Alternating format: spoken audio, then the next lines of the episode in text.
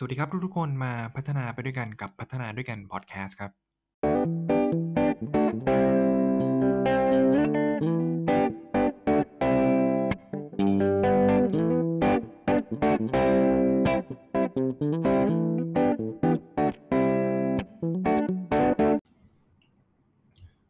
ฮัลโหลสวัสดีครับ ขอต้อนรับทุกท่านนะครับ เข้าสู่พัฒนาด้วยกันพอดแคสต์ครับ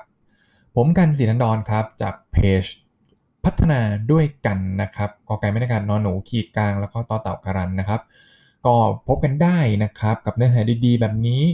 นะครับในพัฒนาด้วยกันพอดแคสต์แล้วก็ Facebook นะครับเพจพัฒนาด้วยกันนะครับ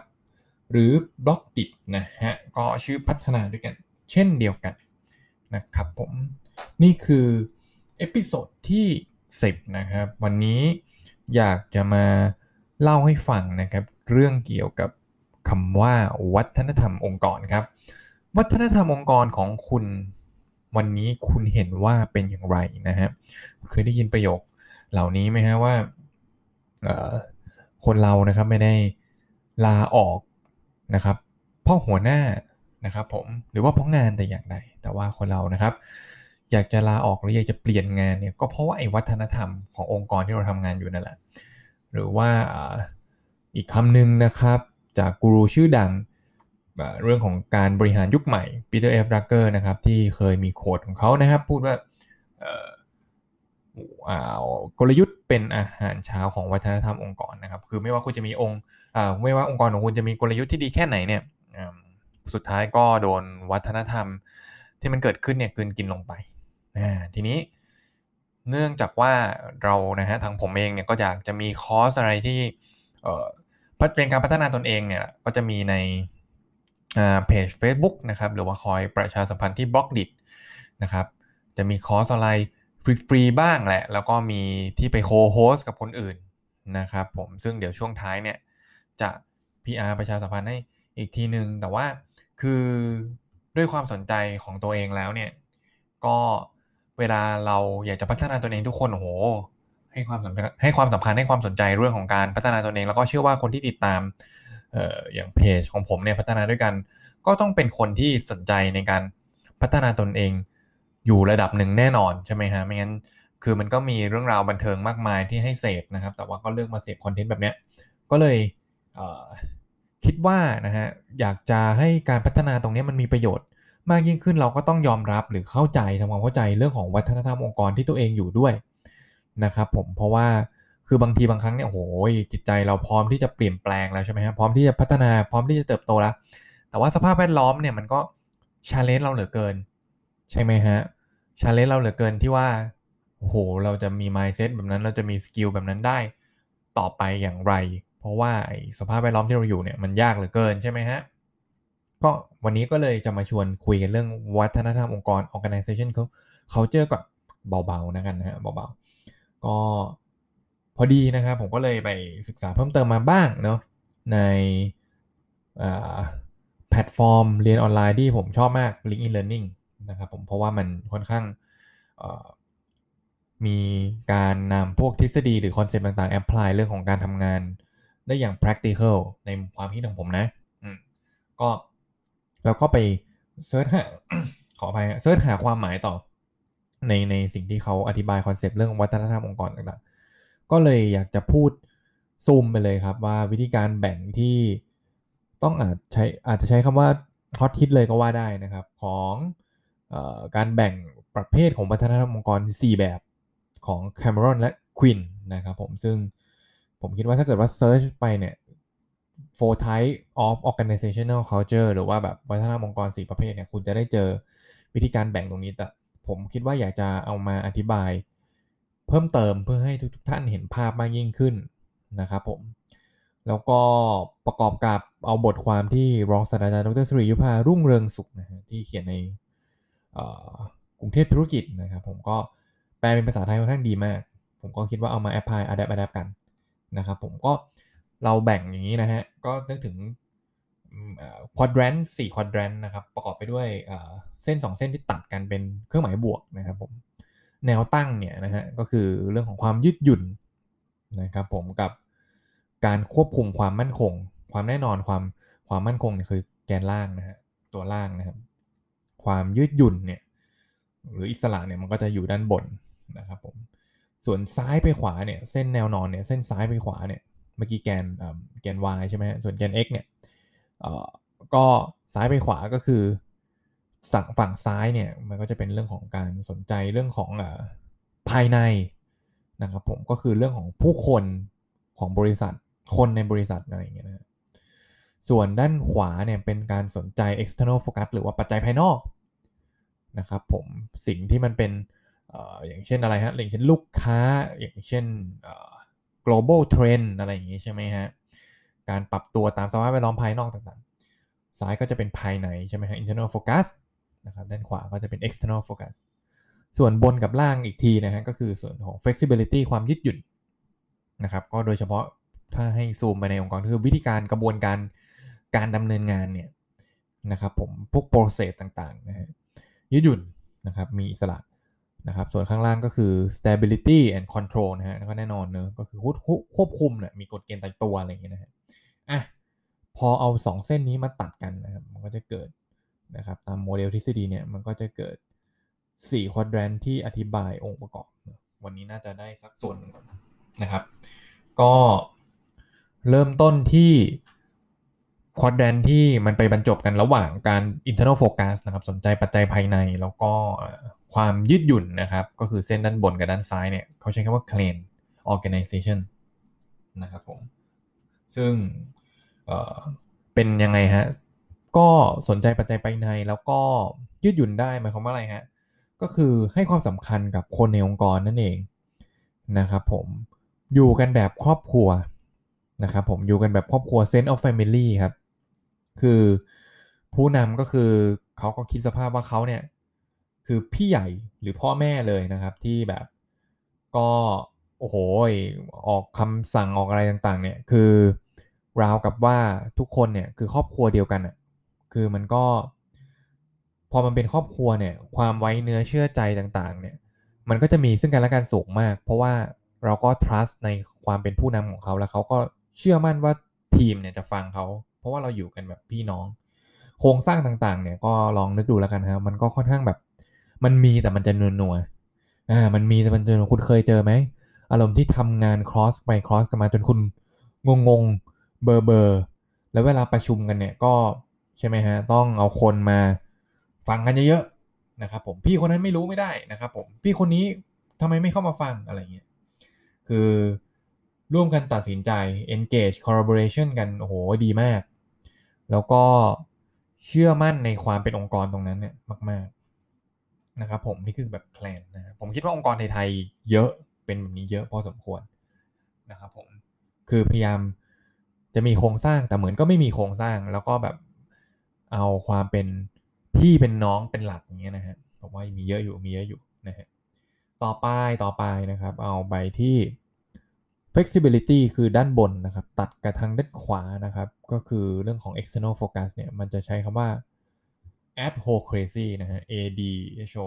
c i c y หรือว่าบางทฤษฎีก็จะใช้คำว่า market driven market driven นะฮะ ยังไงล่ะ มันเป็น market driven แต่ว่าเดี๋ยวมันจะมีอีก market หนึ่งนะฮะ แต่ว่าเนี้ยอยากใช้คำว่า adhocracy ก่อนจะได้ไม่สับสน adhocracy คือจะเป็นเซนส์ของที่ของขององค์กรที่เฉพาะกิจนะฮะไม่ตายตัวนะครับผม คือเหมือนการรวมตัวกันอย่างชั่วคราว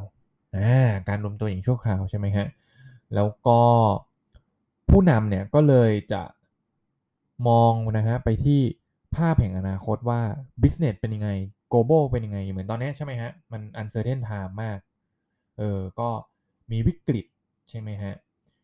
ผู้นำเนี่ยก็มีความคิดที่เป็นนวัตกรมีจิตวิญญาณของความเป็นเท่าแก่ ความเป็น entrepreneur นะครับ ที่จะสร้างสรรค์สิ่งใหม่ กล้าปรับเปลี่ยนไปตามสภาพแวดล้อมภายนอก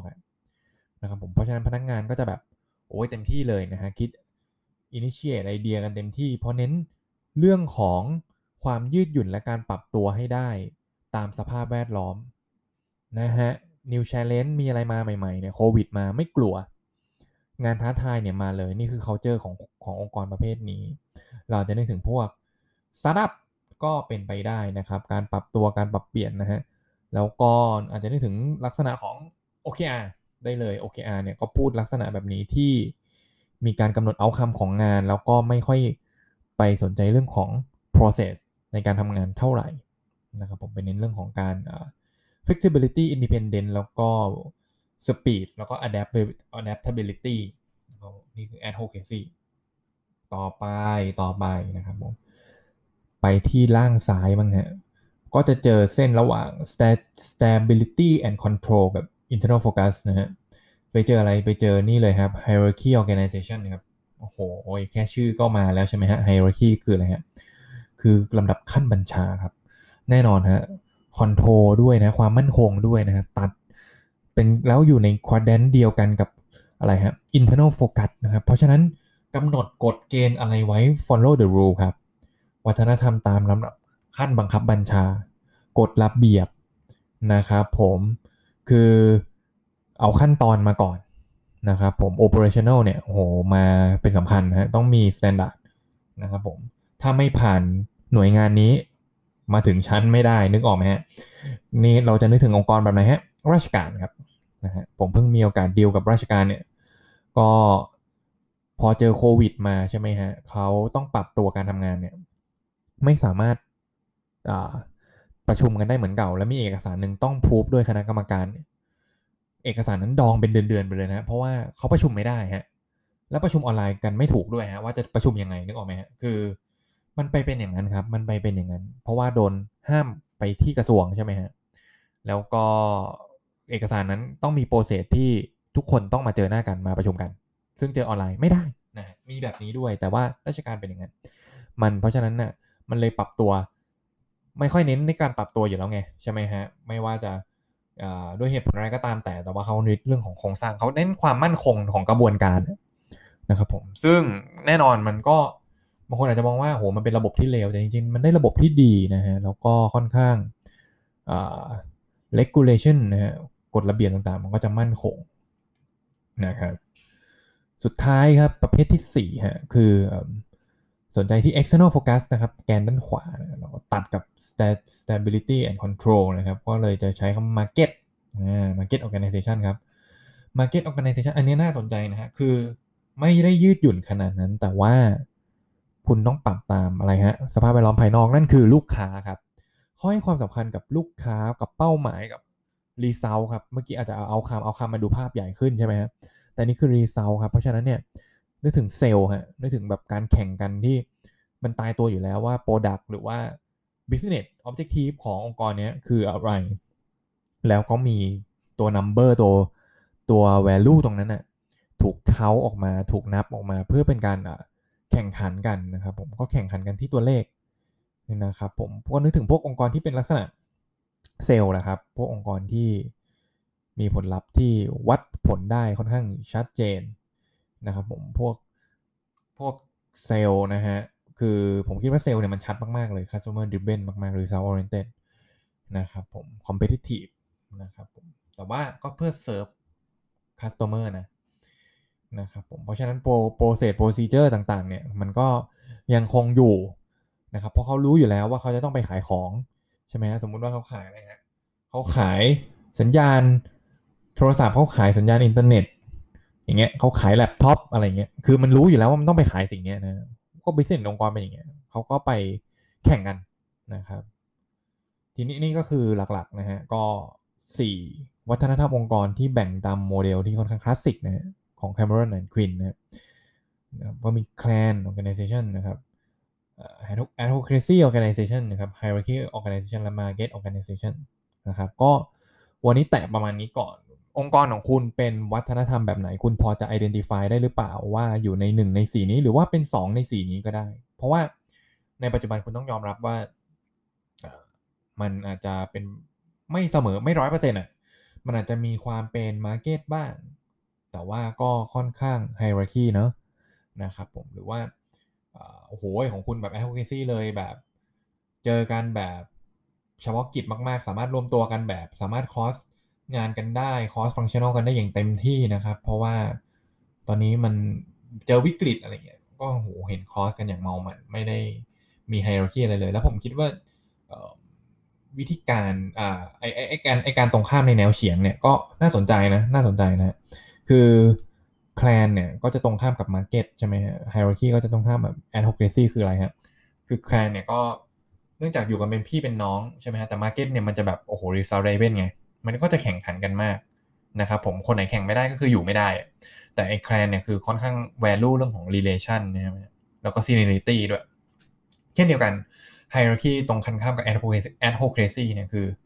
hierarchy ใช่ไหมฮะลำดับขั้นบังคับบัญชา adhocracy คืออะไรฮะ คือยืดหยุ่นปรับตามสภาพนะครับอของ external factor เพราะฉะนั้นเนี่ยไอ้ hierarchy ก็บอกโปรเซสมันต้องเงี้ยเปลี่ยนไม่ได้ไอ้ advocacy บอกมันต้องเปลี่ยนแล้วอะวิกฤตมาขนาดนี้แล้ว business ฉันจะตายแล้ว คือผมคิดว่าก็เป็นขั้วตรงข้ามกันพอสมควรนะครับ